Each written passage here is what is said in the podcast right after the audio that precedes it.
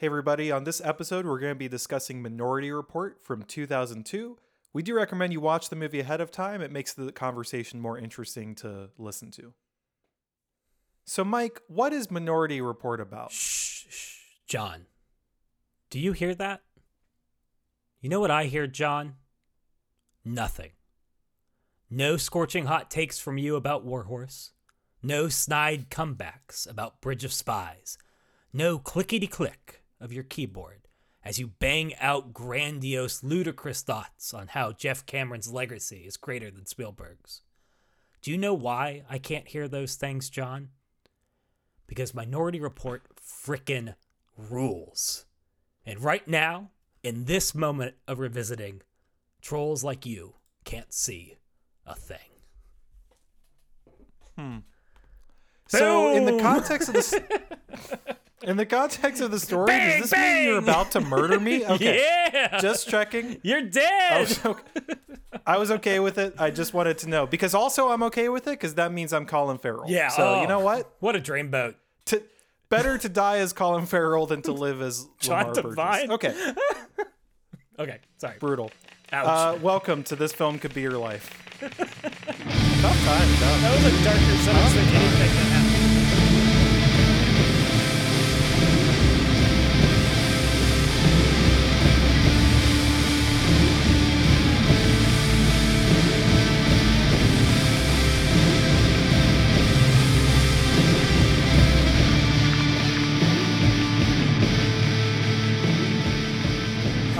did you say Jeff Cameron instead of Jim Oh, I think I did.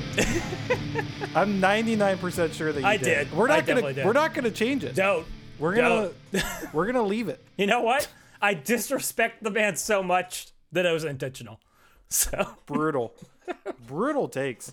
Hey, everybody, welcome once again to This Film Could Be Your Life, a movie podcast where two friends take the movies that they love way too seriously. I'm Jonathan Divine, joined as always by Mike Overstreet. my eyes, John. I need new eyes. I don't think anyone says that in I the movie. I just want to be clear be right from the get go.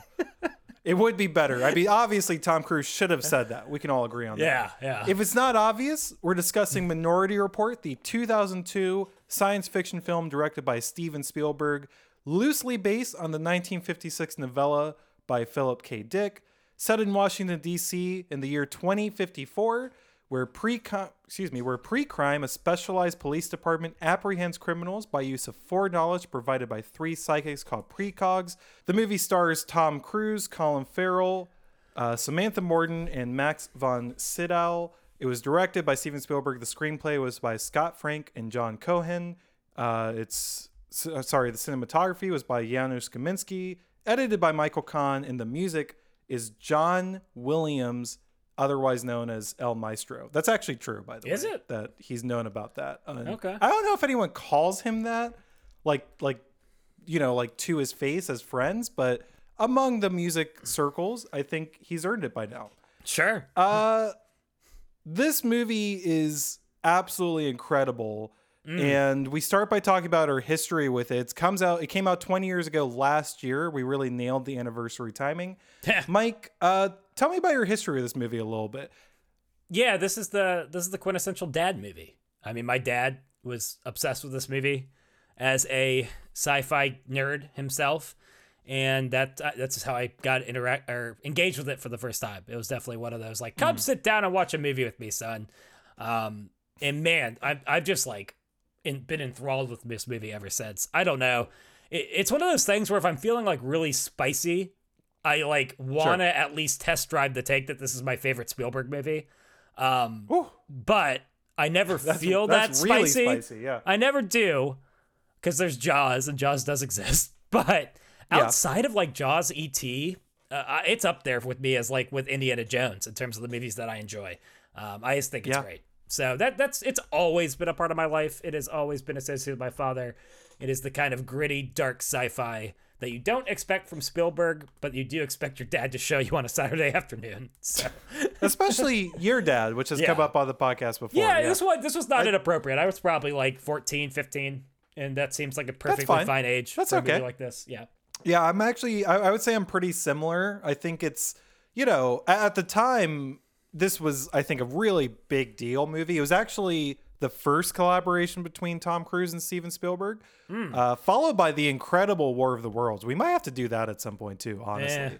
Um, Mike's a little colder on it. Well, I actually have a straight thought question that will Yeah, yeah. dive at that comparison a little bit more. But uh, I think it's also incredible. I think this movie, I, I would actually call it kind of a sleeper in, in Spielberg's catalog. I, I don't think it's necessarily what immediately comes to most people's minds if you think about Spielberg's all time hits. But I, I'm right there with you. You know, I think Jaws has its own tier. I think uh, E.T., um, s the dramas we're gonna have to get up there, obviously. Um, Yeah. um, Schindler's List and and uh, Saving Private Ryan, but I would say within that top five, top six movies, also Indiana Jones, this really has its own place, and it is remarkably different for him. Yeah. You know, I, I- think it's funny coming off of AI because AI plays with similar, at the very least, atmosphere and settings, but is wildly different in every other respect. And it's just such an enjoyable movie. It's Yeah. it's such a good time movie, right? Um, this actually gets a little bit into what works for me, but I, I think of this movie as like a perfect combination of Blade Runner and Indiana Jones. Yeah. and it's uh, Great. exactly as awesome as that makes it sound. Yep, right? that's It's- great. world building of Blade Runner, symbolism, you know, crazy sci-fi ideas, all of this thought-provoking stuff. But the shell it's wrapped in is clearly the guy who directed Indiana Jones. It's got these amazing action sequences, just you know, all of this fun ideas, fun shots, all this playing around with how we're seeing things and framing things. It's just a joy to watch, and I'm- I'm so excited to talk about it. I do want to quickly uh, circle to one other person involved in this movie, uh, at least you know over the span of ages. Uh, Philip K. Dick. I just want to have a shout out to one of the titans of golden age sci-fi, right? Golden age, silver age, I guess, depending on how pedantic you get about that. Uh, I sometimes forget the the list of movies that that came out of Philip K. Dick's writing. We have Blade Runner, Total Recall, Minority Report, A Scanner Darkly, The Adjustment Bureau, The Man in High Castle. It that's a crazy list, That right? And yeah, yeah. I just want to shout shout that guy out. Out of curiosity, Mike, have you read any Philip K. Dick? I've read Blade Runner. That's it. Yeah, I actually have not. I have not spent a whole lot of time in his novellas in terms of uh, his writing. Yeah, I, I, I, I only pretty much know him through seeing adaptation. Yeah. And like you said, I, I know his name because I've seen so many freaking movies that have been adapted from Yeah. his stuff. So yeah, it's strange. I think high recommendation. It. I also have read Blade Runner. I've also um, read Minority Report, but it was a long time ago. For what it's worth, Minority Report's pretty different. Um, as is Blade Runner. Oh, Blade you know? Runner's wildly different. Yeah, yeah. But I, I do think what's cool about both of those examples is how many of the really, really exciting ideas from the final work actually do trace all the way back to what he wrote. And even Minority Report, very different book, but or you know, short, you know, novella, but all of the precog stuff is there. All of the determinism questions are still there. And I, you know, I guess just shouting out that he's really, really influential in this, and uh, it's super cool. Otherwise, I don't know if we're going to talk about him again. So, Nah, just not. wanted to mention that. Um, anything else before we dive in? Uh, no, I'm I'm super excited. I don't know. I, I'm Yeah. giddy with anticipation. I also think this is an exciting movie to talk about uh, in terms of its flaws, but mostly I'm excited Yeah. because it is a banger. Yeah, totally agree. I actually, in that case, Mike, I kind of just want to throw it to you because in a way, in a way, I already spent the first thing I have for what works. Um, so you know, we start the podcast by talking about just what makes this movie work, why we respond so strongly to this movie. Like I said, for me, it just encapsulates so much of what I love about sci-fi, what I love about you know Steven Spielberg's act action-oriented directing eye. Um, as a summary, I think that's basically why I like this movie. It's it's a perfect summation of those ideas. Uh, I have a lot of other things, but Mike, why, why don't you take it here? What what what about this movie do you respond to? Why does this movie work? I mean, like I don't know, the, the easiest thing to point to. So we'll just we'll talk about the elephant in the rule, uh, the room, and that is that the the central conceit and in, in conceptualization of this movie rules. Um, on a practical level, it's a murder mystery where a pre-crime cop finds out that he's going to murder someone in the future that he's never met and must investigate his own crime in order to see if he can like not commit it. I mean, like, come on, that's like awesome. That's such all-time, a cool seriously, concept. an all-time elevator pitch for a movie. Right? That was how I, I put basically the same sentence you did, and just wrote like, "That's such a perfect like conceit for a movie." it's so good eh, that it's it's like mixed with this really interesting and I actually think like quite daring genre blend because obviously it's a sci-fi dystopian, but it's also very clearly influenced by like 1950s noir movies. Like it has a very mm-hmm. noir and conspiracy thriller murder mystery kind of vibe to it. The dialogue is deeply noir. The setting is obviously like dystopian sci-fi, and then the plot is is clearly a, a action conspiracy crime kind of movie. And I just think that that's a really again, we are talking about like a pitch meeting. That's a pretty daring thing to like throw at a wall and be like, and I'm gonna make it all in one movie.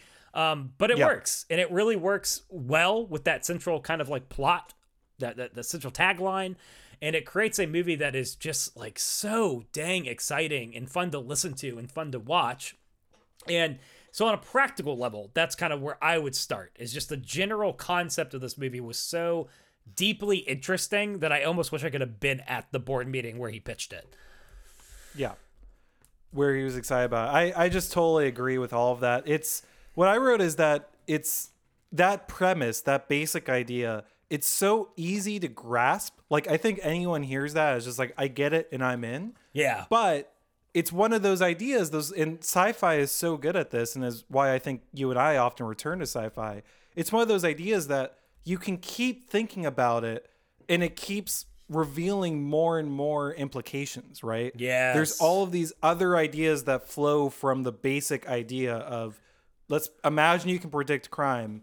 What comes after that? Okay, well we have these pre-crime units that go out and arrest people, but they can't really arrest them or try them, so they just put them into this creepy hibernation thing. So now they're, you know, so what does that mean? So how do you expand this? So where do the precogs come from? Do, and then people deify them, and then yeah. all of these incredible world building aspects just flow naturally from that one basic idea, and it's just, it just, it tickles your mind, right? You- Yeah. you just want to engage with it, and it's it's so much fun to dive into. Well, and that's that's like very much where Spielberg is at his best when it comes to sci-fi too, because like Yeah. yeah, there's a there's a whole level of like you're talking about like the sinking dread of consideration that flows out of like even sitting with for a moment the implications of the precog stuff, like you know. Yeah. The, the police state that forms around this, the spiders, what the hell?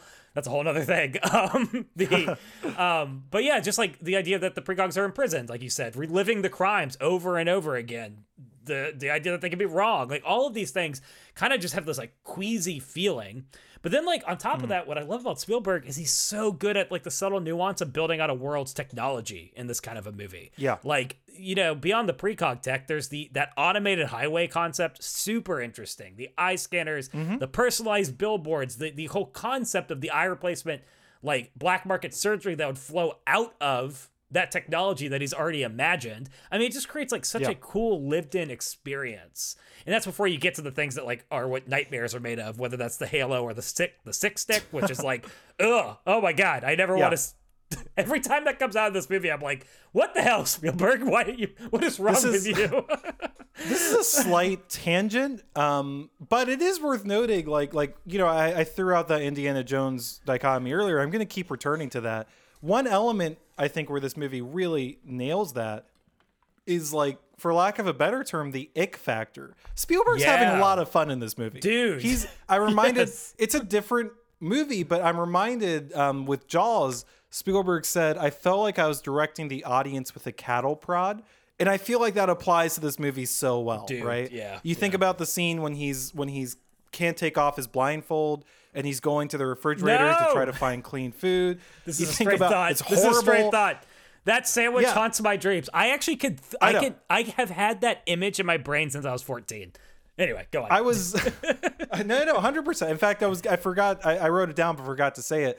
I was gonna say in terms of like my history with the movie, I I can only imagine that I've like repressed the memories of the first time I saw this movie because I'm a pretty sensitive person and on the rewatch, and this happens every time I rewatch the movie every few years, I'm always shocked at how like yeah, just how icky it is. How Yeah. how much and it, I, I think in a I think it's kind of fun. It, it's sort of like a clown. What's the word I'm looking for? Funhouse kind of a thing. Kind of like when we talked about. Yeah, yeah, exactly. Funhouse, exactly. Um, and so it's it's fun, but man, it, it really gets in there with that. But I mean, like, Uh, but- even even in Yeah. terms of like the casting in a scene like that, like bringing in that guy, you know, the the classic Russian perfect actor who's always like an over the top Russian. It's like that's a perfect way to counterbalance the disgusting room that he's going to inhabit for the next fifteen minutes or whatever five minutes. So I mean, he That's he's the guy from uh, Armageddon, um, Fargo too, right? Fargo, everything. Yeah. Every Russian you've ever Yeah. seen. Um, but yeah, but, it, but that's just like kind of going to what you're saying about him having fun. Is he very deeply Right. is like this is going to be a disgusting scene? I'm have fun doing that, and I'm also going to lighten it up by throwing in this like complete oddball actor who's so great at performances like this. Um, very, I don't, I just don't feel like we have to get to see Spielberg doing that, in which he's kind of winking at us as the audience while enjoying himself so thoroughly. But this is definitely one of those examples. And it's just it's just icing on the cake because like we already said the basic premise and story and everything is so good anyways. And all Yeah. of this stuff is like strictly speaking unnecessary but it's what makes the movie so enjoyable to return to. I, i'm totally there with you. Um i just really want to quickly you, you mentioned uh offhandedly the, the 50s noir styling of it. I'm surprised you didn't mention what to me is almost like the most obvious part of that which is the cinematography Dude. Kaminski. This is you know Kaminski So weird. became Spielberg's guy, and this movie is so weird looking. Yes. It's so desaturated. Apparently, he bleached the negatives. The I- yep. negatives already get bleached, but he bleached them at a very early stage of the process, so it's so washed out and like you know, it's in a way hard to perceive things sometimes, but it does so much for the atmosphere. yeah. Um, and it's weird because I don't think any other movie has done it. Like I, I just couldn't really picture another movie that looks quite the way this one does, with that washed out styling, but futurism and you know, re- kind of retrofuturism, which we'll get to later because there's some things that feel weird about their version of the future, but yeah, it it, it looks incredible, and and obviously the shot framing and that side of things, which you know Spielberg's a genius on, is is there as well. But it's just there's so much character in every element of Yeah. the movie, right? And yeah, yeah. um, and it conveys so much besides just what's happening on screen. Yeah, it's it's Um, it's super strange, real yeah. quick, because I forgot about this until I rewatched the movie. I completely forgot about how it looked. Um, it is so odd. I mean, I keep saying that, but it's such an odd visual style because, like, in Hmm. many ways, we've already mentioned this, but this is a totally unique movie for Spielberg in the sense that it's probably like the darkest, dirtiest, grungiest movie he's ever made in terms of like Sure. what he's looking at half the time. A lot of the things in this movie, as we already mentioned, are gross, but it's also just kind of like dirty. And yet, Yeah, every single shot feels like it's kind of like overflowing with like fluorescent lighting, which is what you're talking Yeah. about. It's that bleaching effect. So there's glare, there's like light refracting off of like everything. And it's very disorienting, but I, I think this is the first time watching this movie that it hit me just how perfectly that does capture a dystopian future, right? It is like very lit up, but all that really shows is that the light is kind of fake and it only really reveals the dirt that's underneath everything, all the fingernails in every scene. Um, and I just thought that was brilliant. So this is definitely one of those like form and function perfectly inter kind of mixed together in a way that I've never seen done in a movie before. I totally agree, and I think it also highlights the difference between because because it is very much like a dystopia that presents as a utopia. You have all these parts of the world that are very like hyper clean, hyper futuristic, seem like That gap beautiful, is, but is then beautiful. Yeah. right. And then like right next to it is, you know, this dark alley with that looks horrible with this guy without eyes selling drugs. Yeah, what's also he up to? scared the shit out of me What's a he up I just to? want to note that. What's that guy's Yeah, backstory? that guy. I don't think he, I was gonna say he doesn't even come up in the movie again, does he? I think I think maybe he's the connection that he finds the eye doctor, but that could be a, No, that's I- it's you it. know, yeah, yeah. Strange. yeah, just just has that little moment. What's he up to these Um, days? I don't know. Shout out to that guy. Uh, you know, I think we've gone a minute without talking about what was the biggest deal when this movie came out. I, I did a little bit of reading about how this movie, you know, had pretty good reception at the time, made a ton of money, 350 million, something like that. Uh, but has retroactively gotten a lot more kind of critical reappraisal as one of Spielberg's great movies. Uh, at the time, the biggest deal about this movie was the coming together of Spielberg and another Titan, Tom Cruise, right? And I guess they only had two movies, which I sort of misremembered. Wild, I felt like they had done like this whole collaborative thing, but I'm pretty sure it's just this and War of the Worlds. And it honestly is a great pairing to me, Yeah, right? I think it's so perfect because Yeah. Cruise in this movie, I mean, first of all, this is a great time for Cruise. This is when he's I, I almost want to say it's even his apex because he's the biggest movie star on the planet, but he's still making interesting decisions, Yep. right? Yep. Like five or six years later, he's decided I can't do anything weird. I'm not working with these incredibly talented directors who won't let me do what I want. I'm gonna basically get hired guys, you know, do everything with Chris McQuarrie, become just the action guy. And uh, you know, this has worked out for him, and I've even liked a lot of those movies, so I'm not saying it's bad but I really miss the night the 80s, 90s, and very early 2000s when Cruise was like doing these risks. He's doing movies with Kubrick. He's doing movies with Spielberg. He's doing he's doing these crazy parts, these different things. He's hiring John Woo for Mission Impossible 2, you know? I mean, it's such a cool moment for him and he's he's really good in this movie. I'm I'm Yeah. actually not going to say he's the best actor No. in this movie, No, but no, no. His he has a, his faces are out of control in this movie, but that's a whole other, a whole other conversation. but I think that works. And and Yeah. what I wrote, it's funny you say that because what I the one sentence I wrote about him is, well, first of all, he's peak movie star, but Yeah. he lives in the liminal space between I'm seeing the character and I'm seeing the actor, yeah, and for I think he pulls it off though, right? Like I think he's in that that kind of person who's like, it's okay that I sort of see Tom Cruise and not John Anderton. Like it, works for the movie, and he certainly, I think, I, I think the best thing that you could say for him in this movie is that he sells a lot of wild stuff, right? He's gotta he's gotta, you know, use the rope to get to the refrigerator to try to eat the stuff and then climb into the bathtub. Um really quick, I- I'm gonna steal one of my stray thoughts later. In the bathtub, they were initially gonna have to do this whole like uh, special effect in order to get the one bubble coming up from him to burst. Uh, and Cruise was like, "Oh wait, I think I can just do that," and they What? just did it. And I'm like, "Man, what a god!" I don't know how he did that because looking at that, that would mean you have to hold your breath for a while because it has to get still first, right? yeah, I- I that's know. wild. What a pro.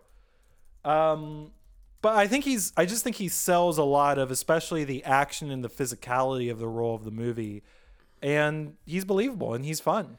Yeah, no, I completely agree. I think, you know, apart from, again, some Cruise face moments, he is a perfect blend of action star and, you know, quality enough actor also to carry the pathos in this movie. I think he doesn't, Yeah. al- he does not always nail the dramatic parts of this movie. That's, that's kind of where those Cruise faces come in.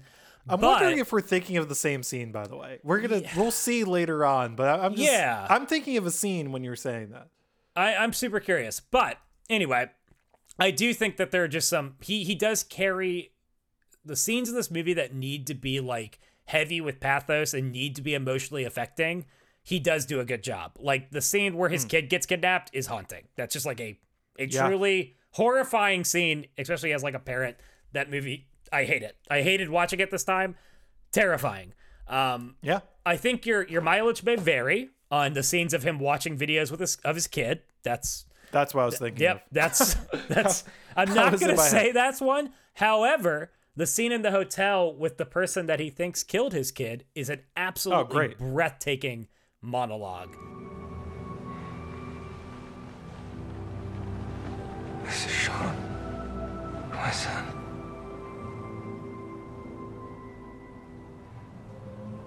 Every day for the last six years, I've thought about only two things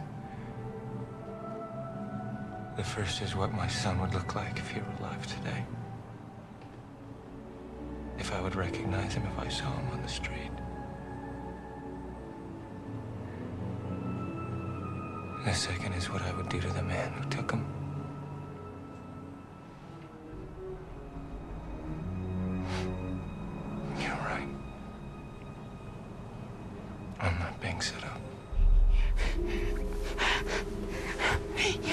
Take me home.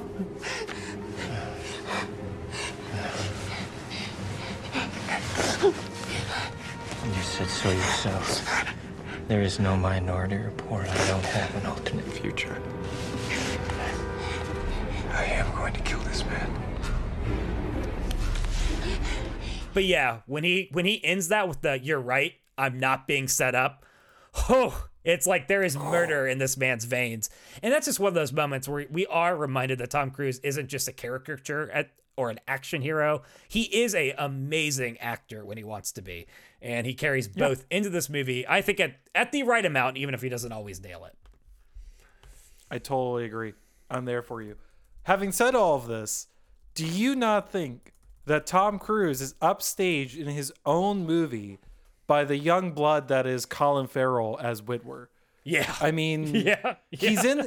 The craziest thing is he's not in that much of the movie. No. He's only he gets killed like halfway through, maybe three quarters of the way through, and yet every scene he's in, he radiates so much charm, charisma, intelligence. His his action chops are amazing. I love the scene where he's chasing Cruise through the car factory. Oh my right? God, Like, yes. those and, and, like actually, I think that's the biggest like. Did this man just do Tom Cruise better than Tom Cruise? Because in terms of intense running, yeah.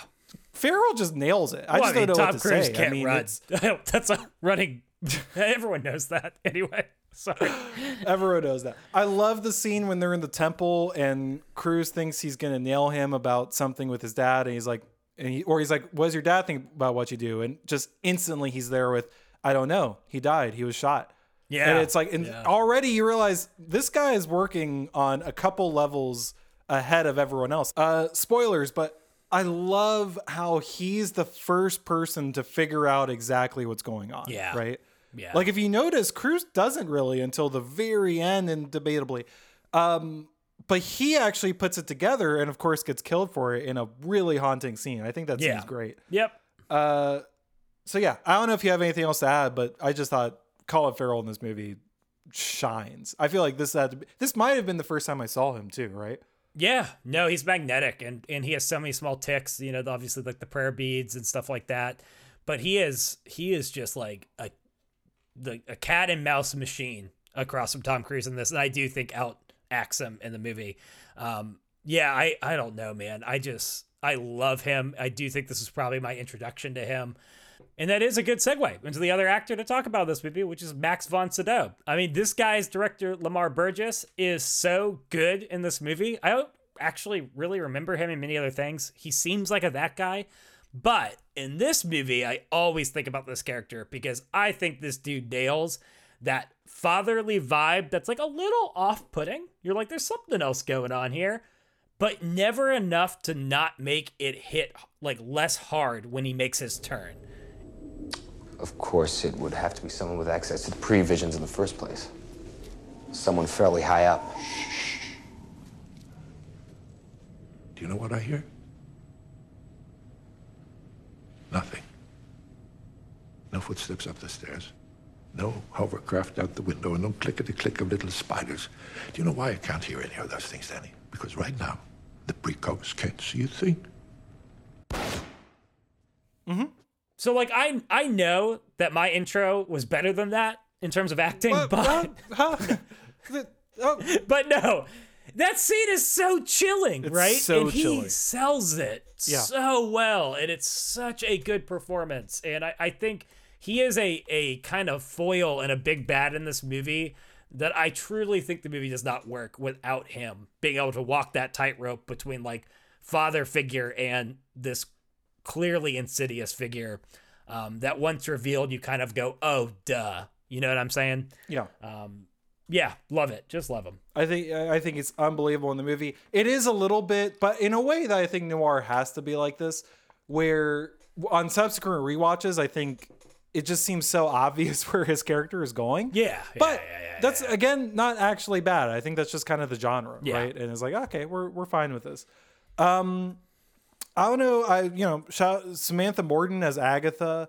I think weirdly, I I don't know if you'll agree with this, Mike, because a lot of people were very like excited about her in this movie. I think she weirdly doesn't have that much to do. Like I kind of wanted. No. more from Agatha the movie. I just feel like the character kind of Yeah. gets dragged along, has one has one or two really cool scenes, and then that's kind of it. I'm like, okay, Yeah, she has she has like a, the I always think of the monologue where she's describing the future of their son if he had lived um or I guess maybe her son's murder like when the son dies. I Yeah. can't remember exactly what the the context of, is that supposed to be implying.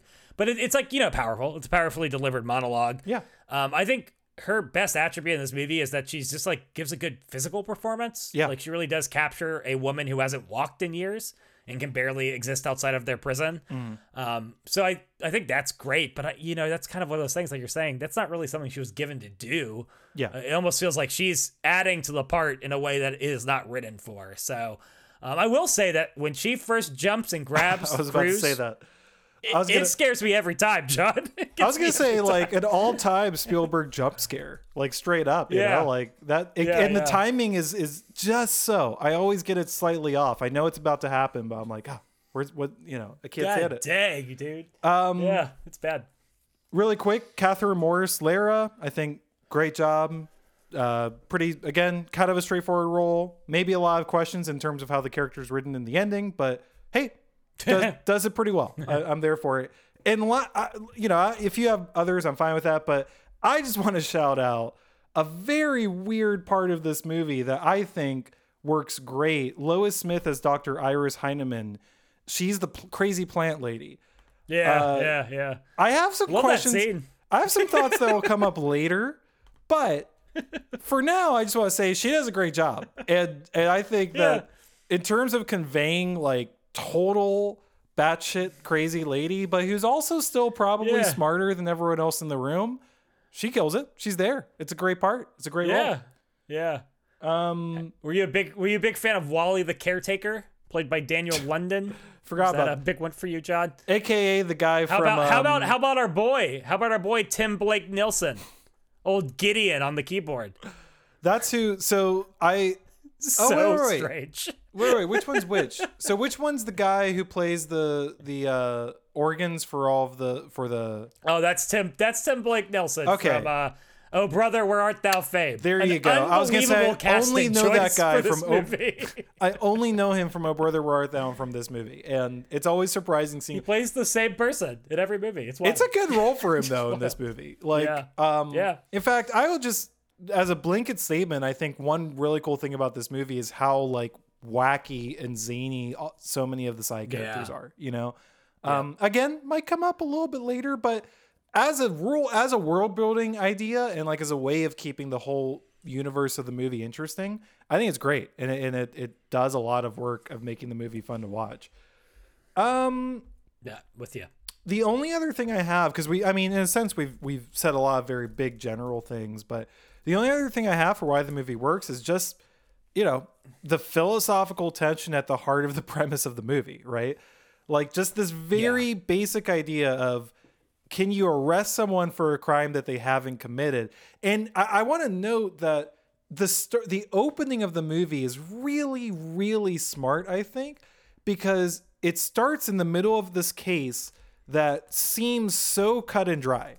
When the guy is shouting, which actually is very early on kind of horrifying, when he's shouting like I wasn't gonna do it, and then they take out the halo. And he's like, "No, don't put me in that thing." Blah blah blah at, at, at- on the first watch when you're there i feel like you're kind of on the side of the pre-crime team right because you're like yeah you were literally right about to stab her like you were th- Yeah, like the, yeah, the, yeah, yeah. the the scissors were inches from her so you're like okay so you know this is probably a good thing right but i think that the movie does that so that we can then spend every subsequent scene tearing at this idea of wait a second is this right? Does this make sense? What amount of fallibility would we accept in a system like this? My other, I think the other great mic drop um, line is from the crazy plant, lady when she says the precogs are never wrong, but occasionally they do disagree. And the whole movie Yeah. turns, right? Where you're like, wait, what? Yep, What? What'd yep, she say? Yep. Yep. And so stuff like that, I think, is just so compelling. You just want to think about it and explore it and dive deeper into this idea and this world. Uh, so yeah, I mean, it, it's a big category. I don't know if you necessarily would have anything to add, but in terms of why it works, I think that's maybe the, the that might be the biggest reason why I think about this movie in the years between when I get around to watching it. Right. Like I- I'll I'll randomly think about that premise and kind of apply it to things and wonder aloud about Yeah. the idea of getting trapped in this sort of sleep state because they can't really try me because I haven't really committed the crime. I don't know. It's it's it's a really really effective idea. Yeah, and I don't really have. I mean, just ditto to everything you just said, um, and using that almost like as a, a scaffold. I think that does connect to my other big reason for why this movie works, which is that it explores the kind of concepts you're talking about, um, with what I would call a masterclass in efficient, thoughtful ex- exposition. I, I think it engages these heady topics in ways that doesn't like hold our hand and walk us through it. So I think that line you just threw out there is a perfect example, right? It doesn't sit down to like, let's talk about what would be different if maybe one of them was wrong. But it does have a character offhandedly be like, but they do disagree sometimes. And you're like, excuse me? What was that? Um, and, and, and the movie just does this in so many ways. I think this is one of the best examples of a sci-fi movie that like teaches us how to watch it and Yeah. teaches us what questions to ask without holding our hand or really like overstuffing us with exposition. I mean, you could think of like the opening sequence, like you said, the crime that they show you is so deeply intentional in the beginning of one that is like clearly a prevented murder. Hmm. But then, like, also the way that it shows him kind of working the computer, which I could probably watch him do for hours, introduces the precogs, the concept of pre-crime, all in a very visually fascinating, kind of really quick flashing sequence that in a sense like introduces you to all the technology all the backstory everything you need to know but also begins teasing you with those kind of philosophical questions that it is then going to explore subtly and in, in complex ways over the course of the rest of the movie um, and i just love that i just think this movie is is on a, a broadly speaking is so perfectly comfortable at showing us its world without explaining it to us Yeah. um, especially when it comes to its technology and this dystopian kind of wrestling that it wants us to have with the very nature of time and crime and free will and, and determinism. So I just thought that is a perfect kind of segue into just being like, I love how this film handles exposition to a pretty heady and dense kind of world that it's inviting us to explore. Yeah.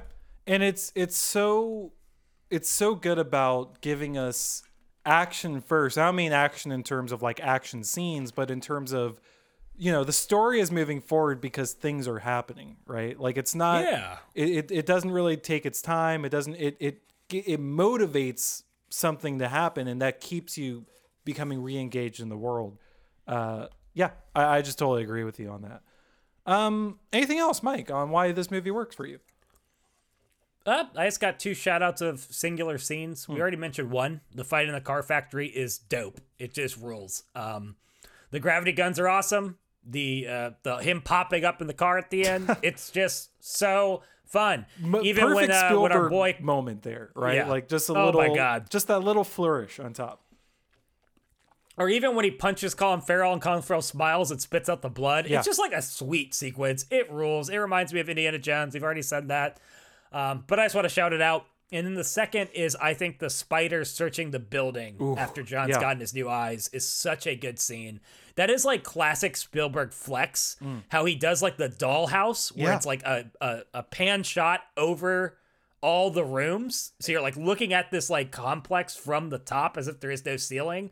And it just like goes from room to room with the spiders. That is so cool. Yeah. That is such a cool effect. It rules. You get this little Um, vignettes yeah. like the like the mother trying to calm down her kids and the and you know, all these little moments and yeah, it's great. The couple, my just favorite is the couple who is ar- arguing, stops long enough to get scared and then goes right back to arguing.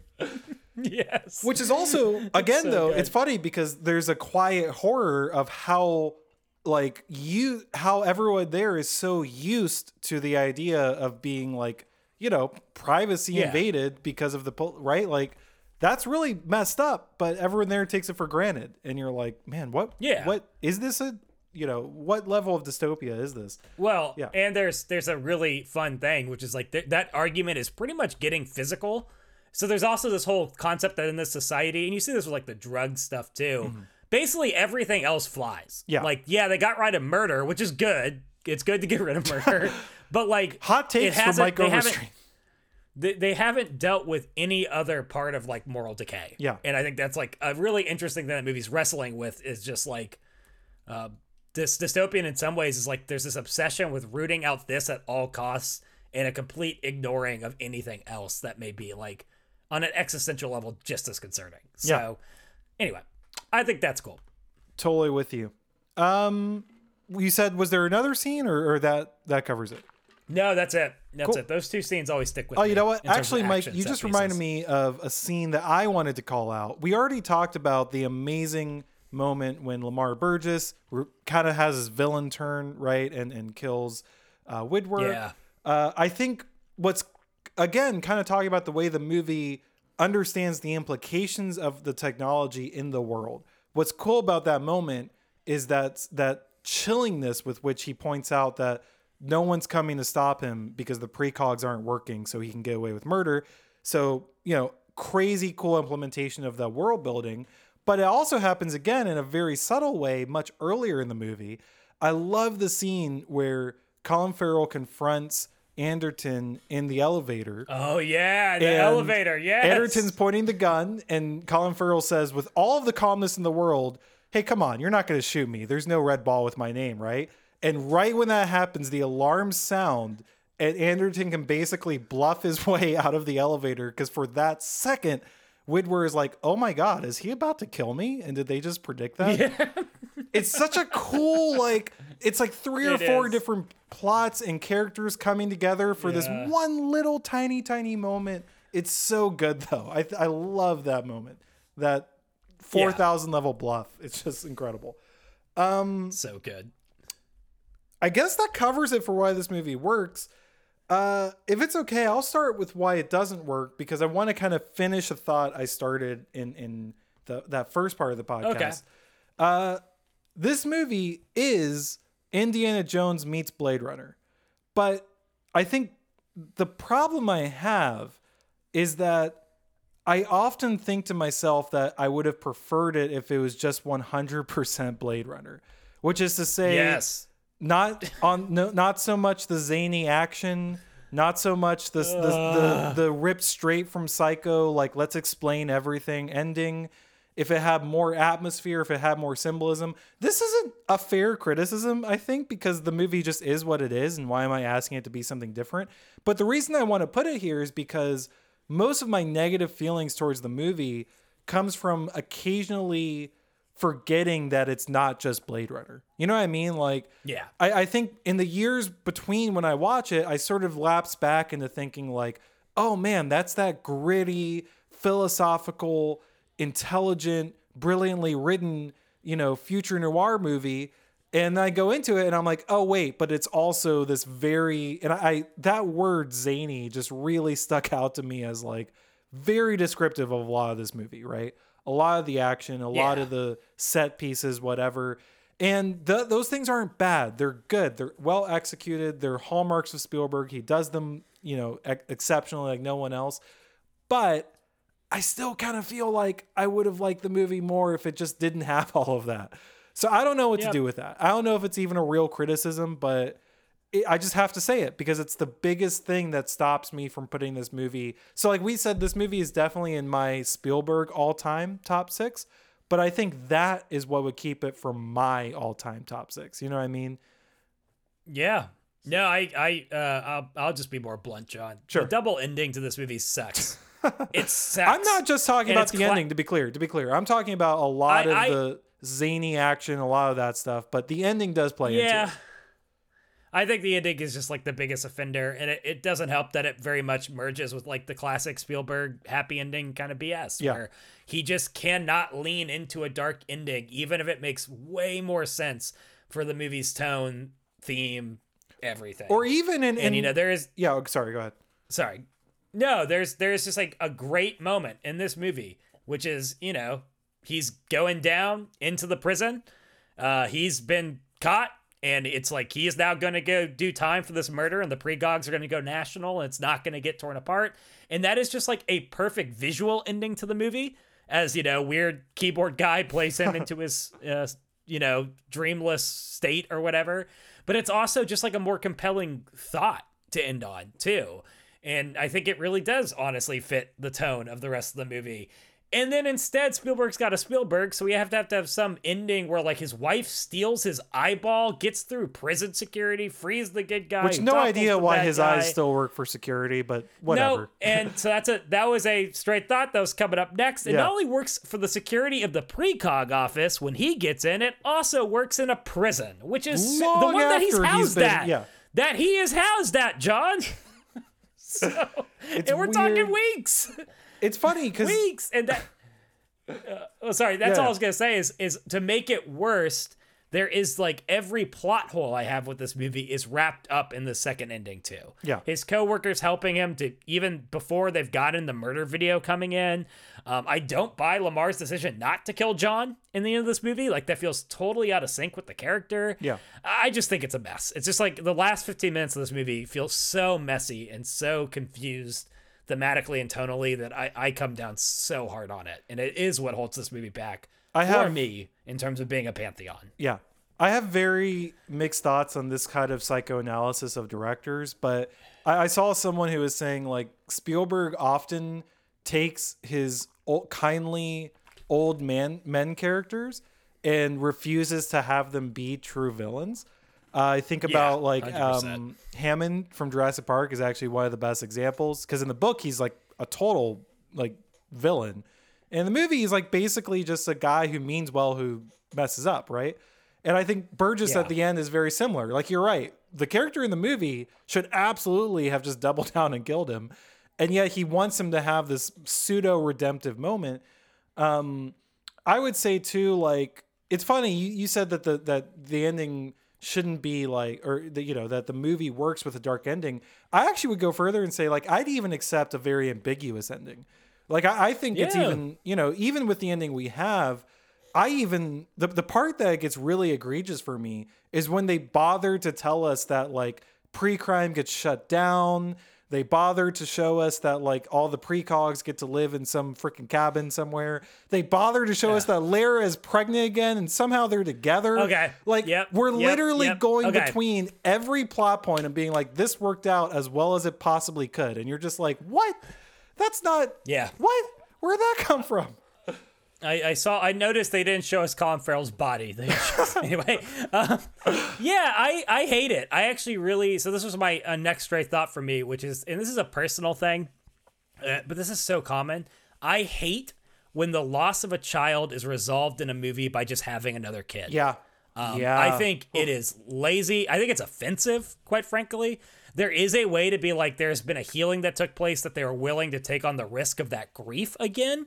But more often than not, the way that it's played is it's just like, oh, we got another one. we got so a new we're kid, so we're now." good. And it's like, what? And I hate it. I find it like deeply, deeply offensive, Yeah. quite frankly. No, and I, I, I hate it. Hated it in this movie. I mean, and like, you know, honestly, I don't put a lot of weight into it, but a lot of this is why there's this really well known fan theory that developed that the entire last act of the movie is taking place in Anderton's head as he's put into this weird dream state, right? And on the one hand, that doesn't really hold water. They make a comment earlier in the movie that they they aren't really awake and, and that they're wa- rewatching the murders that have happened and things like that. So it just doesn't make a lot of sense. But you also understand why people develop that theory because, you know, there's just something unpalatable about the way it ends, anyways, right? yeah.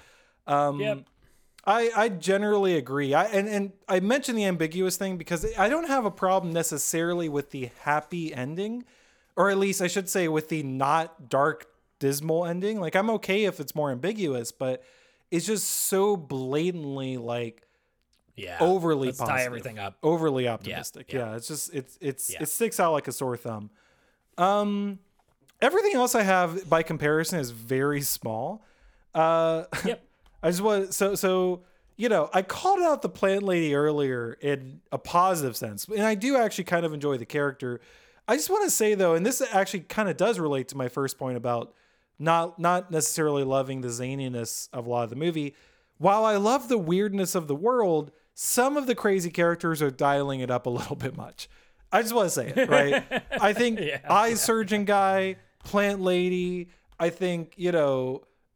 There's just there's a lot of Also, side why characters does the that are fun. why does the eye surgeon have so many boogers, John? Yeah. Anyway, we'll talk about this another time. It- it that just- was also like, what are we doing? it just feels like a little bit too much. Like a little bit Yeah. like, okay, am I even are you still expecting me to s- suspend my disbelief at this point because we're really gunning for it. When she when she like actually in the middle of their conversation just straight up kisses him, you're like, Yeah. I get it. I get what's going. I get what you're trying. You're you know, there's a lot of whatever in the air. There's something with this lady. She's kind of off her rocker.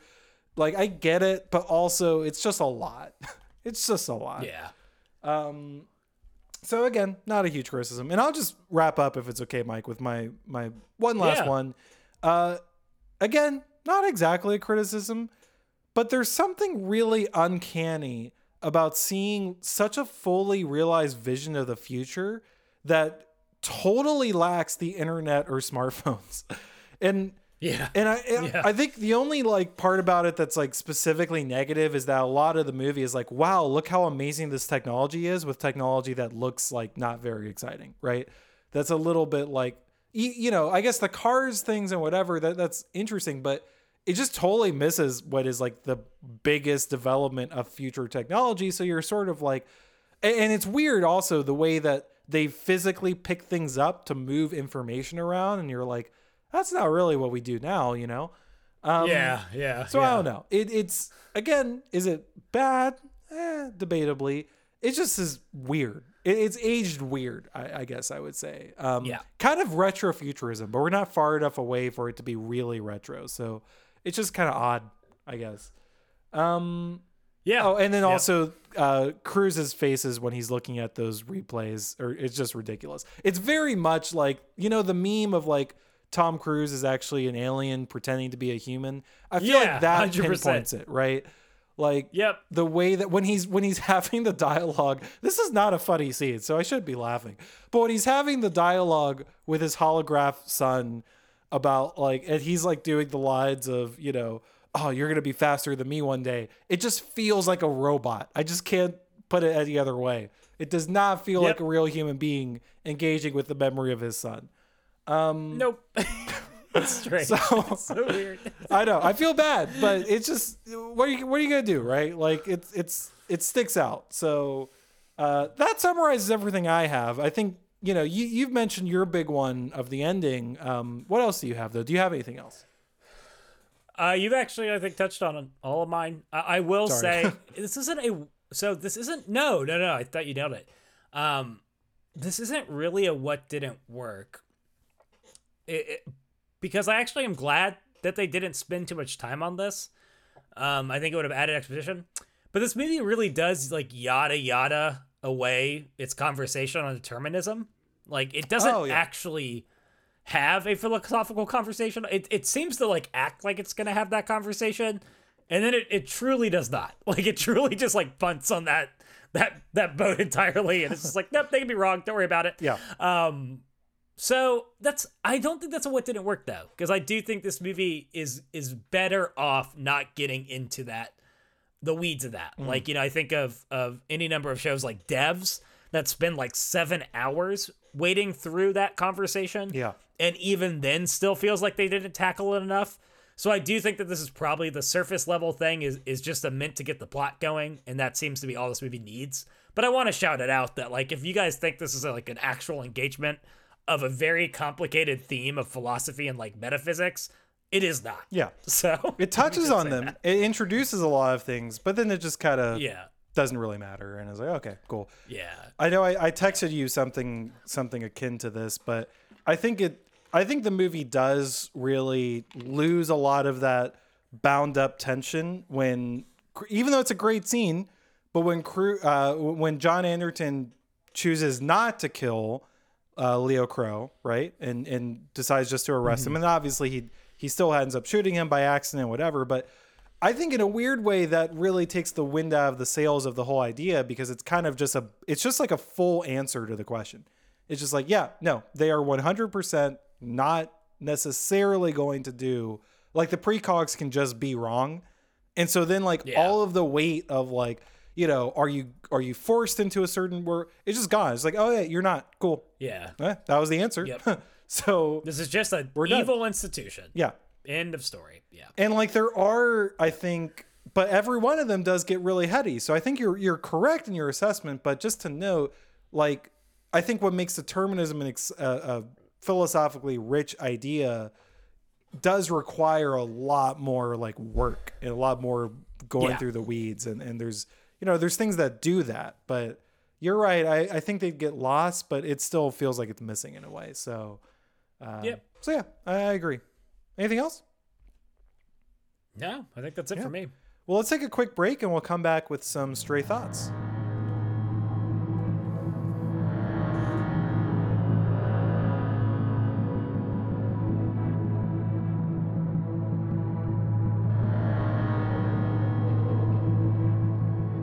Hey, everybody, welcome back.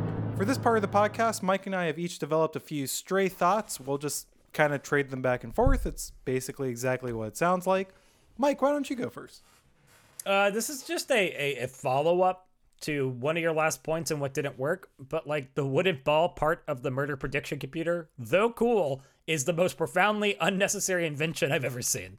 And makes Yeah. no sense in a future world. You're like, wait, you carve a wooden ball? Why? but why? They also make a point about how that makes it harder to fake because the ball has its own specific molecular structure. It feels Yeah. very flimsy. I, I don't. Yep, it just I- really I'm not falls really apart. there for that. Especially when you find out you Uh, can hack into the precogs and like delete their brains. And you're like, "Eh, I don't know, guys. I don't think the wooden ball is solving uh, the problems here. But anyway, If you're curious. If you're curious, in the book, uh, there's n- none of the visual thing from the precogs carries over. They just literally speak what they saw, and then which actually adds its own element of like uncertainty, which is kind of cool.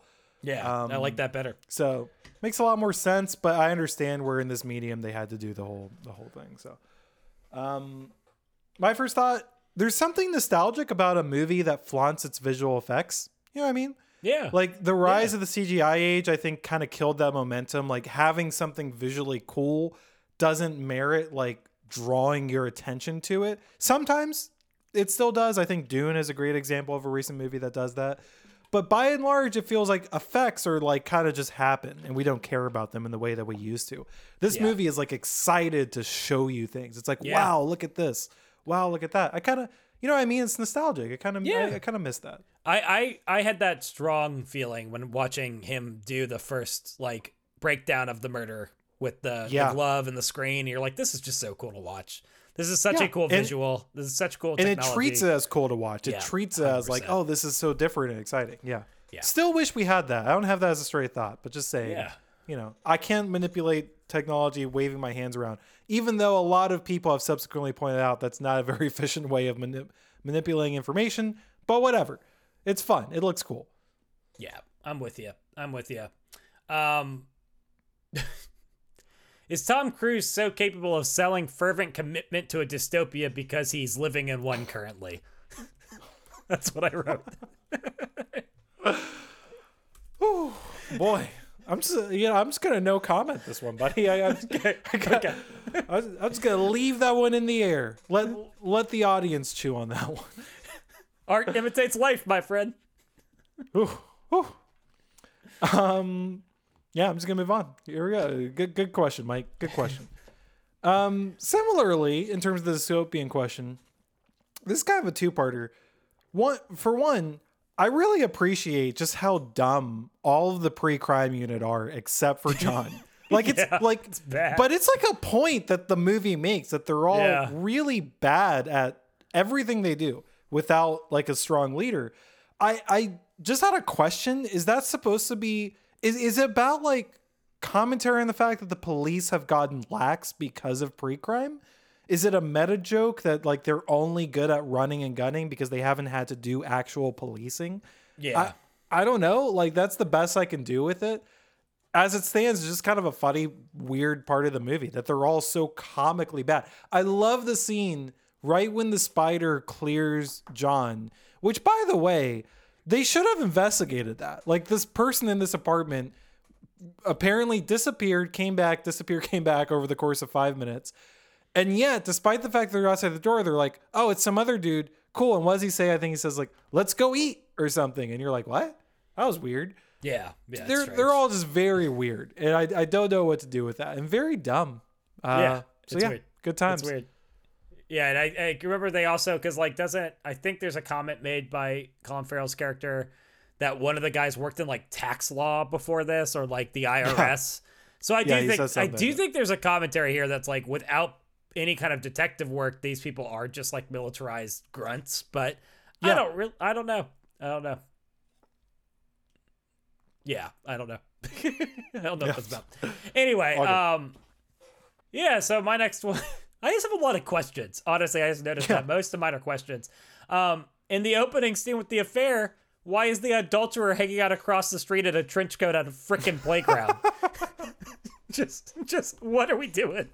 What are we doing, my man? Has has has the elimination of murder made adulterers that lax, John? like, is that what's happening? also just like staring at the house right like like just kind of you know continually looking that way it's like is this the best play i just don't know buddy Good. It's not good, my man. It's not good. He should be murdered. That's my take. Pre-crime is- preventing Darwinism. That's that's Hot my ta- take. hot takes from mike overstreet brutal um this is weird this is just a weird thing steven spielberg hired the top 12 contortionists from around the world to do the futuristic yoga class scene my question is was this a good allocation of a movie's budget i i just was i just could not believe that when i read it i was like what are you talking about that is like i had to remember what that scene was do you know what i'm talking about Yes, I know. it's That's when he so craches weird. through the window from yeah, the yeah, yeah. That's so weird. it's like what i, I just don't me? understand but uh, oh, okay okay steve you made the movie you know more than me it's just weird just a weird thing That's a weird flex. Weird flex, Yeah. bro. I guess it Okay. is kind of a flex. It's like for this Yeah. literally 20 seconds of film, I have to hire these people. I can't have anyone else. Yeah, that's got to be it. That's got to be it. Um, I got I got two precog questions for you, John. Hit me. First of all, how did Precog's future sight seem to work geographically? Like it seems like it's just limited to DC in the movie, but how is that Uh, possible? And then second question, how can they expand it nationally if they were created through genetic accident? I think that there are answers, but they're not good answers. I think Okay. that the the first one really just doesn't make sense. So actually, th- there is no answer to that. The movie they they do say at some point 200 miles. So I guess they don't see it as like just Washington, but that that general area. Why it doesn't work outside of there, who knows? Um, and yeah, doesn't really make sense. In terms of the expanded nationally, n- I don't really have any idea except that she does say there are a lot of kids like this, or there are more kids like this. That she says there are three who survive, but she she specifically says something about like, but they're like like because because I guess so- all these children were born after their parents got addicted to this new drug that's really Yeah. crazy.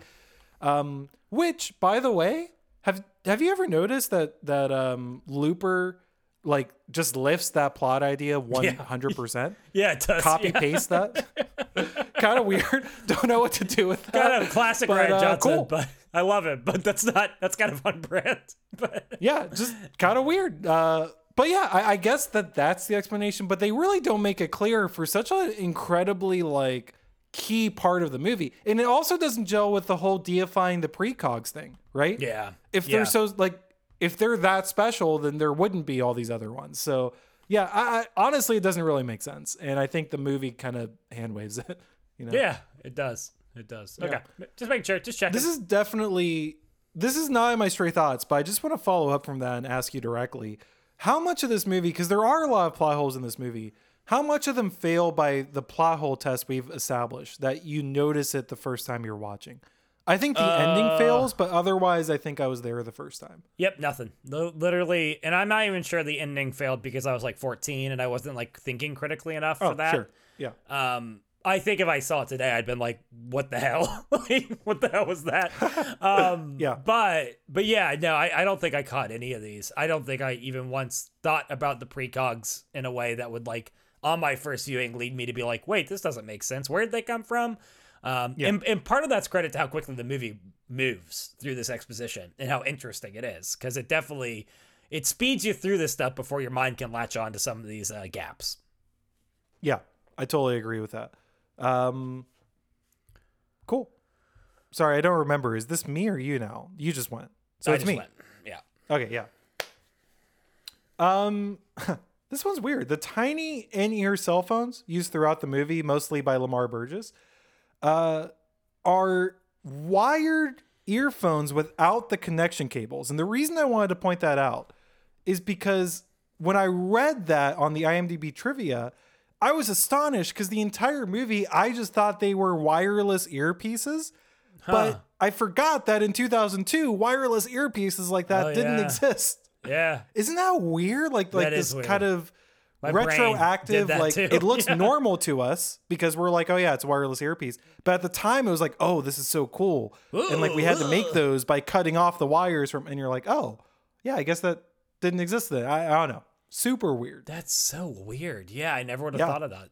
I just assumed that was like normal. Yeah, okay. Okay. Yeah, yeah. Okay. We're old, is what I'm saying. This movie came out in 2002. Uh this next one's for Tyler.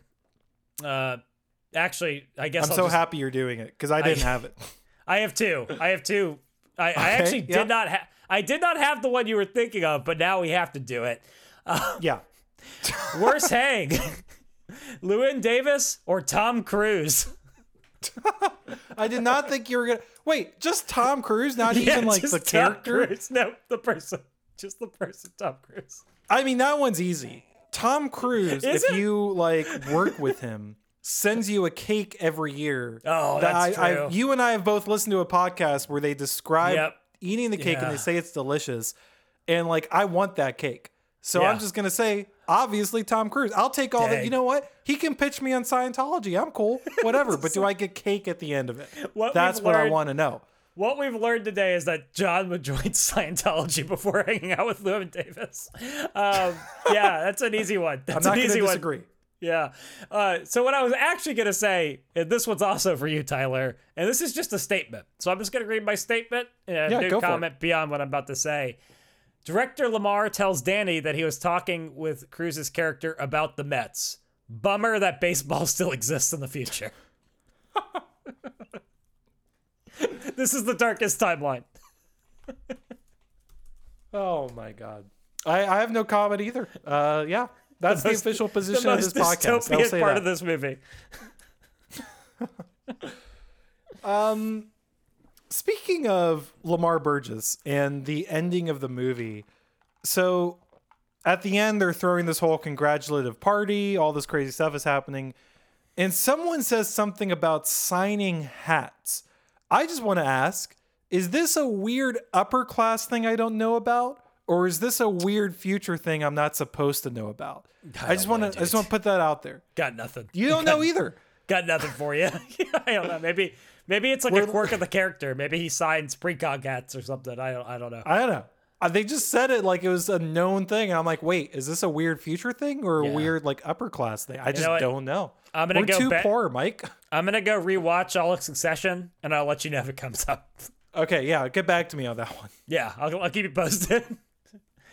um, so John, since you know we always we always say this this podcast is about finding our, ourselves in movies. You know, this movie it could be your life, John.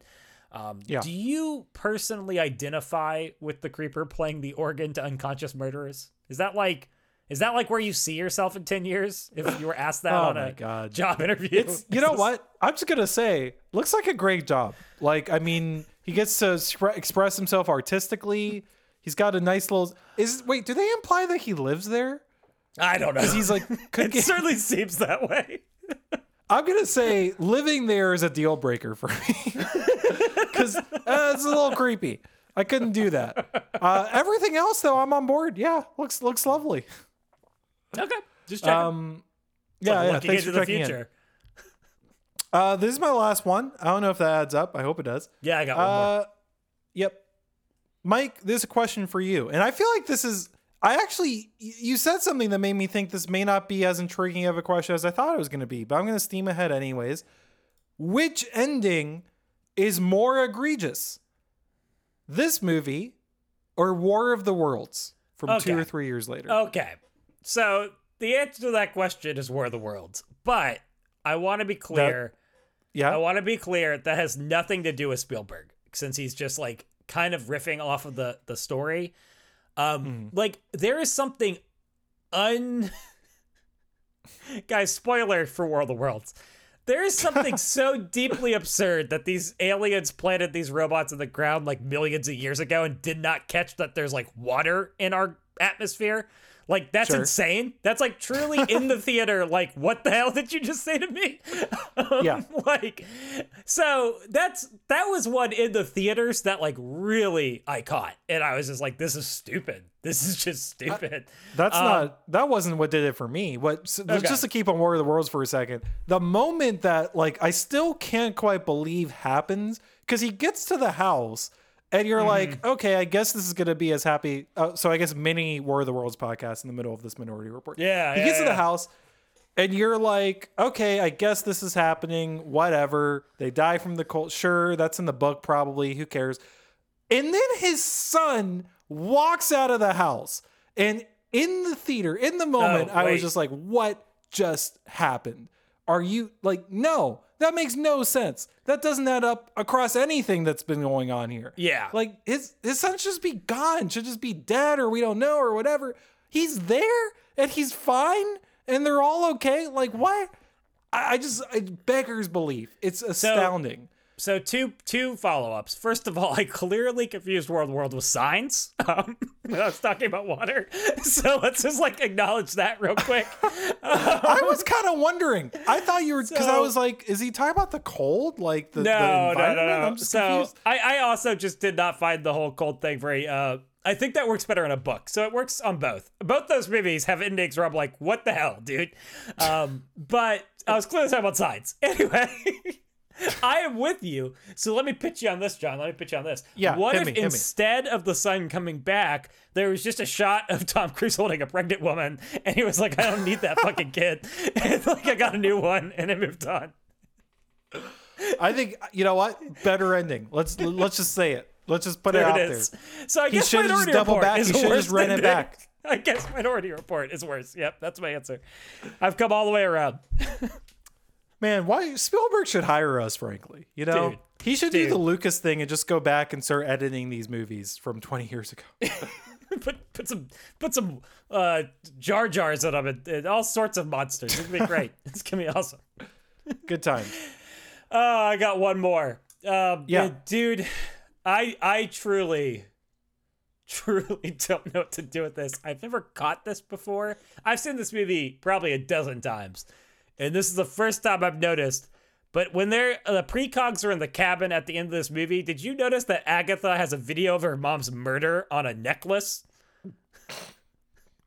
Just hanging out with Are with you it. serious? Yeah, it's that little clip of her mom underwater when she's drowning that keeps being replayed where she has like the red coat from the precog just- vision. And she just has it on like a little replaying screen that she's wearing around her neck, which is psychotic. That just has to be a mistake, right? someone someone in ILM didn't get the memo and was like, "Oh, we're supposed to put this this shot into there." Okay, I guess I don't know. It came from up top, and no one noticed it. Like that just has to be wrong. It has to be. That's insane. I did not know that. I guess, like, I guess the and it's funny because I was gonna say you can make the argument that it's the only picture they have of her, but that's not It's true not. because they actually show earlier in that vision a picture of her just sitting in front of the lake where you can see her face clear as day. So Yeah, she looks fine. she chose the murder. I don't know. Maybe Agatha's just messed up. We never uh, Yeah. we never consider that. Maybe she's Well, you know we kind of did. They did lock her in like a fugue state for you know, a decade. So Fair point. You Made know, her we never rewatch talked Murders about over the and action over set piece. Uh, I, I was gonna say we never talked about the action set piece where she's predicting everything that's about to happen to get him out of the mall. Yeah, are you Yeah, there for that? uh, it's fine. Yeah, I don't know. Cool. I don't. I don't. It doesn't seem to be how pre-sight works anywhere else in the film. So there's That's like my. that part that of it. That was why I always have a question with it. Yeah, I'm Yeah. like this. I felt like they are supposed to just pick up on like the emotional state of people who are about to commit murder, and that's the whole point. But Yeah. uh, okay, And it, does, it definitely doesn't seem like that immediate. You know what I mean? But um, Yeah. it's fine. It didn't bother me. I guess is Also, wait, say. sorry. Now that we're just doing this, I, just just real quick, why would you install the water basin that the precogs live in with like a freaking toilet flush that know. takes them out to the like? So many that just doesn't seem. I, I don't know. I just got questions. I feel like that's not like the way that we should set these things up. Is that am I am I the crazy one? Okay, okay. I guess I you am. know, I think you're onto something, John. I think you're making a lot of sense to me, but that's okay. So definitely does not pass the test of the more you think about it, you do start finding a few plot holes. But we're not CinemaSins. We're okay with that. It still is a great movie in the moment. Fun. It's fun to talk about though. Yeah, Uh, absolutely. Okay. Well, you know, for the last part of the podcast, we kind of just try to dive in, um, kind of dialoguing in a deeper way about some aspect of the movie. Uh, for this one, there was a lot to talk about, even though in a way, as Mike alluded to earlier, some of the more obvious themes of the movie, it actually doesn't flesh out that much. It sort of leaves sitting there. So instead, we wanted to pivot and talk a little bit about this sort of other theme of the movie, which is the the dichotomy between being the one on the side of justice of chasing down people and stopping them before they commit a crime and feeling justified in in preventing something from happening but then also the side of being chased and feeling like you know you'll do anything you can anything in your power to escape and to avoid you know basically this nightmarish existence that they want to condemn you to I, I I guess I don't know. There's a few different things to talk about here. I think that the movie, in a way, it's actually in a movie full of horrifying implications. I it really stuck out to me, and this is why I initially had thought about this as a topic to dive into. It really stuck out to me how, you know, so once John is running away from the pre-crime unit, there's this moment that someone says, I think it's when he's on the phone with Lamar, and he's basically the haloing comes up and he says with true fear i they're not going to do that to me right? Or something of that effect. Yeah, and it's pretty chilling when you realize that literally one day before without a, a trace of uh, self-doubt or consideration or anything john very happily will halo anyone else who, who Yeah. his little system has spit out that they're evil, right? Or that they're going to commit this murder. Um, I think that just illuminates something very interesting about how different justice can look when you're on a different side of it, right? yeah, Um, yeah. I mean, it's it's funny because I kind of respond to that in two ways. One is like the obvious one, which is like that phrase that always comes up that you hear all the time, where it's like, "Hey, innocent people don't run."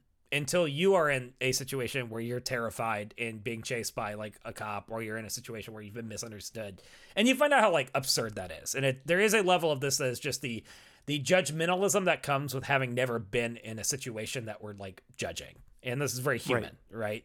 Um, which is like you actually have no idea what innocent people would do in the situation because you've never been there before, and you're only saying that because you don't want to like think about the implications of a broken system or an act of violence or whatever else.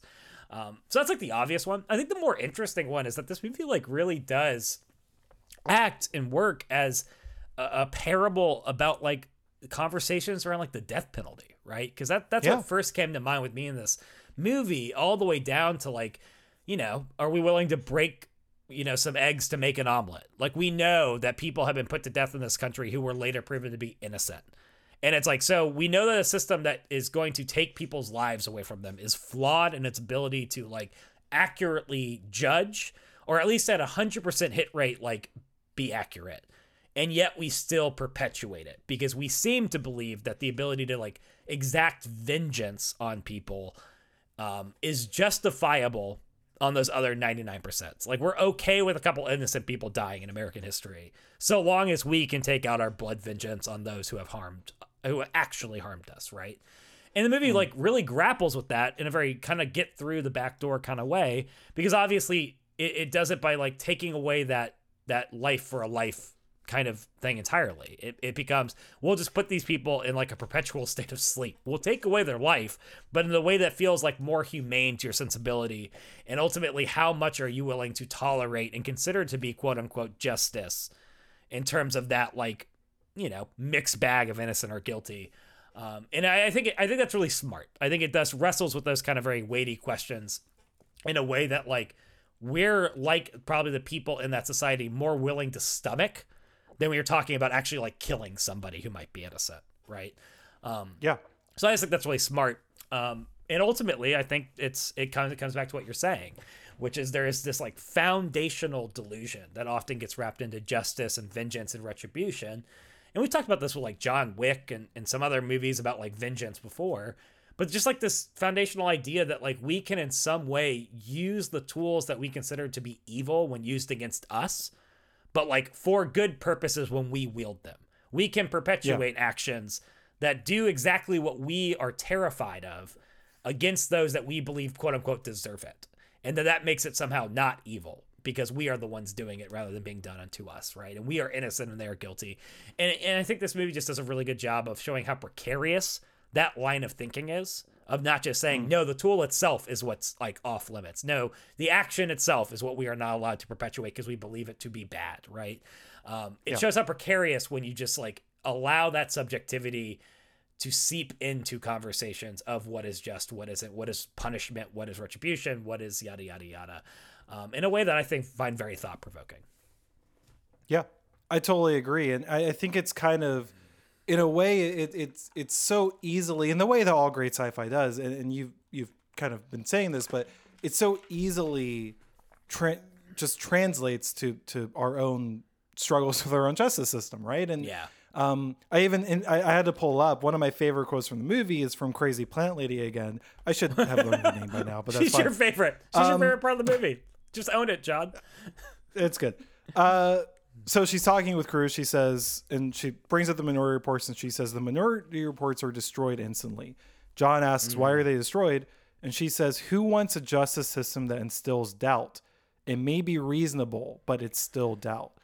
And it's kind of mm. what you're saying that like when you're on that side of justice, when you're on the side of not the the victim of this system, all you want to know is is it perfect and if it is i don't have to think about it anymore right yeah. it's why the whole movie changes when she points out that it's not this clear cut and why john's whole perspective of his entire universe changes when he considers that it's not this clean cut right that Yeah. he thinks but wait you know this was fine and dandy when it wasn't attacking me when i wasn't the victim of it when i wasn't on the side of it um, this might be a, another slight tangent, but a lot of this kind again, just talking about the the state of the justice system and different things like that. It, it reminds me. I read this amazing kind of quote one time. It was it was just in an online forum. It was somewhere on Reddit that someone asked the question generally.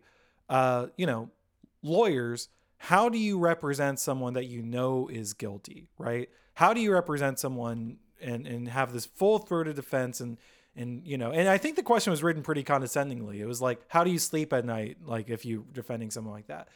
And the the best response, the highest response, was a lawyer who basically shut him down by saying, "Hey, like me doing my job is how you should be able to sleep at night because a good justice system isn't judged by how it treats the innocent people it's judged by how it treats everyone right like we know that if we're accused or ideally you would know that if you're accused unfairly you have a fair shake because you know that privilege extends to someone who even is accused even if they know even if it's obvious that they did the wrong thing right? Like that person still deserves the full extent of legal protection. Yeah. And and that's the the standard that we have to hold them to in order to know that everyone's getting it.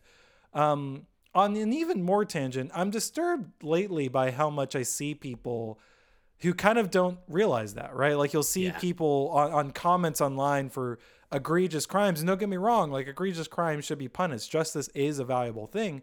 But they'll say things like, you know, someone should just shoot this person. Someone should just, you know, Oh, you know yeah, it's or, horrifying. or, or Yeah. like I think like the worst side is you'll see where, where there is vigilante action that people say like, oh, that you know, we shouldn't really hold that person accountable for that because they deserved it.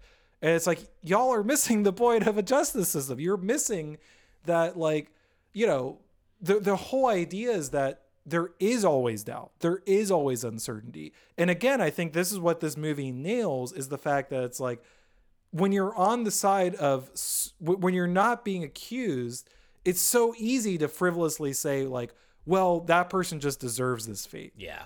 But once you're in that seat, you suddenly realize I want all those protections. I don't want people taking the law into their own hands. I don't want I do want, you know, the full extent of whether or not this is reasonable, whether or not there's any doubt to be explored.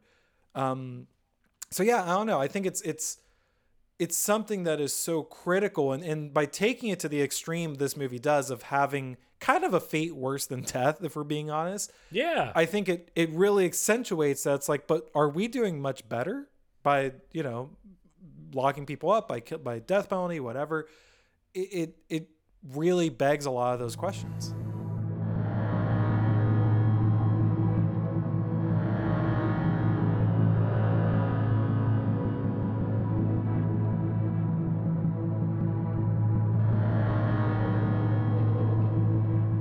Hey, everybody. Thank you again so much for listening.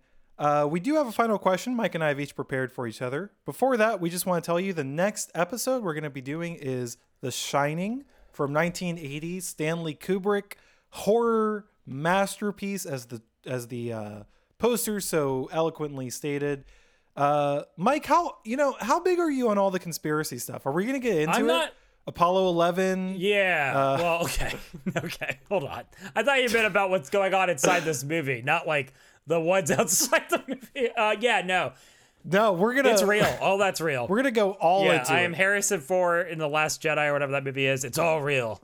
Every piece of it. Yeah, th- there it is. Did you know that JFK was Uh, murdered on the set of The Shining? Did you know that, Sean? It happened. I, I did not know that. Thank you for. That's good to know, though. Good information. Uh, hopefully, you're excited about that. Check out the movie before the podcast. Final question. So, Mike, uh, I'll just go first. We didn't talk about uh, one of those little offhand world building scenes. Was the dream kind of VR escapist like little little thing? Um, again, very funny in hindsight uh, how like poorly rendered that vision of technology is compared to what we have now. You know, like the weird plastic suit. Do you, do you remember Oh, what I'm yeah, talking about? yeah, the yeah. weird plastic suits where they're, yeah. Um, having said that, what would be the the VR experience that you would keep returning to? Because I, I just I just can't get over the guy who's just standing there being congratulated by Yeah, a bunch of my favorite. That's coworkers, seemingly for something very Yep. small. I feel so sad for that guy. I'm like, you're paying money for this experience. Just go, just go learn the guitar, Greg. Come on, Greg. Like, just you know, like, just, just, just edify yourself a little bit. You're, you don't have to. You're still to this young, level. Greg. So what would, what would that, what would that be for you? What would you get in there and be like? Let me. Do I mean, this is this is Pre- prefer- legitimately the worst, Judd, because we haven't done this in forever. This is my question: is what would you do? Oh, no. wrote, what would you do in the Dream Emporium? This is it. This is it. Wow. We haven't done this since like I think the cat got on there. Alien. We're so uncreative. I'm so disappointed in us. we, well, we went through a stretch. On the other yeah. hand, it makes this easy. We both just have to. We both just have to so find like, an answer. So what, what do isn't you got? the isn't the correct answer in a place in which you can't murder people that you would murder somebody? Like, isn't that? isn't that the the Oh, the no. only forbidden Oh, fruit no. that this I'm so this horrified Dream now. No, um, yeah, this is like a so there's like a serious question or answer to this, and then there's like a silly Mm-hmm. one. I mean, I think the serious one is like a technology like that. Wouldn't the answer be like to go back and see like lost loved ones? You know, like hang out with your old dog, stuff like that. That's a crazy serious Yeah, answer. I did not. yeah. I was not ready for those I, kinds I of think guns. that's yeah. like the Yeah, I guess so. Because that's like the thing about like dreaming is like you have these moments you get to like see people you've lost. Anyway, um, not not serious. yeah, I can't disagree with you. Not serious. I mean, I would just love to be like I. So I was playing basketball at our church the other day, Mm. and the the teens had lowered the rim to like seven feet, and it's one of those moments where you're like, basketball is so much easier when you are tall. like it's so much Yeah. easier, and I You're would like, this is why seven foot tall guys get into the NBA. So I would love to just be able to like pop into a seven foot body and play some ball. Like that just seems like Kevin Durant's body of just like a, a fluid seven footer and just be like that just seems so fun. It just seems awesome. And not to have to deal with like the physical problems that come with being that tall. Just sounds great. I'm there.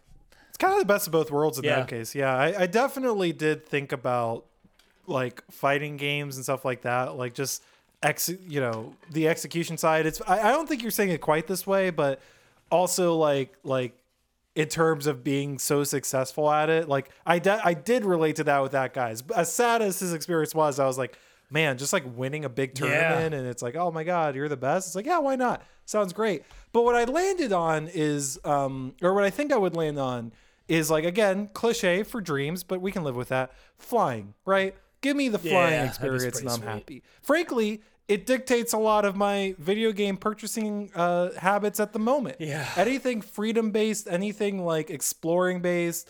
Uh, there's this amazing game called Abzu, which is about um, like basically like this very like like you're sort of swimming and it's just very flowy and very free like exploration. Sign me up. I'm there for any of that. Frankly, wish it was here now. You know what? I, we need to catch up to Minority Report. That's all Yeah. I'm saying.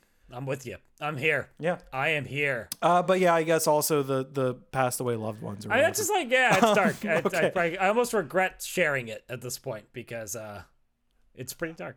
Well, I was trying to I was trying to make a joke out of it, but you made it serious again. So now Yeah, we're just no, living in cool. this space cool. of It's sadness. It's cool. Yeah. John. I Okay. would I Well, would murder you, you- John. That's that's the answer to my question. Okay. I was gonna say it's good to know we had the guts to do what Spielberg didn't and end in a dark place. so with that in mind, with that in mind, thank you all so much for listening. Hopefully you've had fun. Uh, and again, check us out next week to talk about The Shining. Mike, always a pleasure. My eyes. Okay. I, yeah. You know, let's just end it. That's it. We're done. We're done.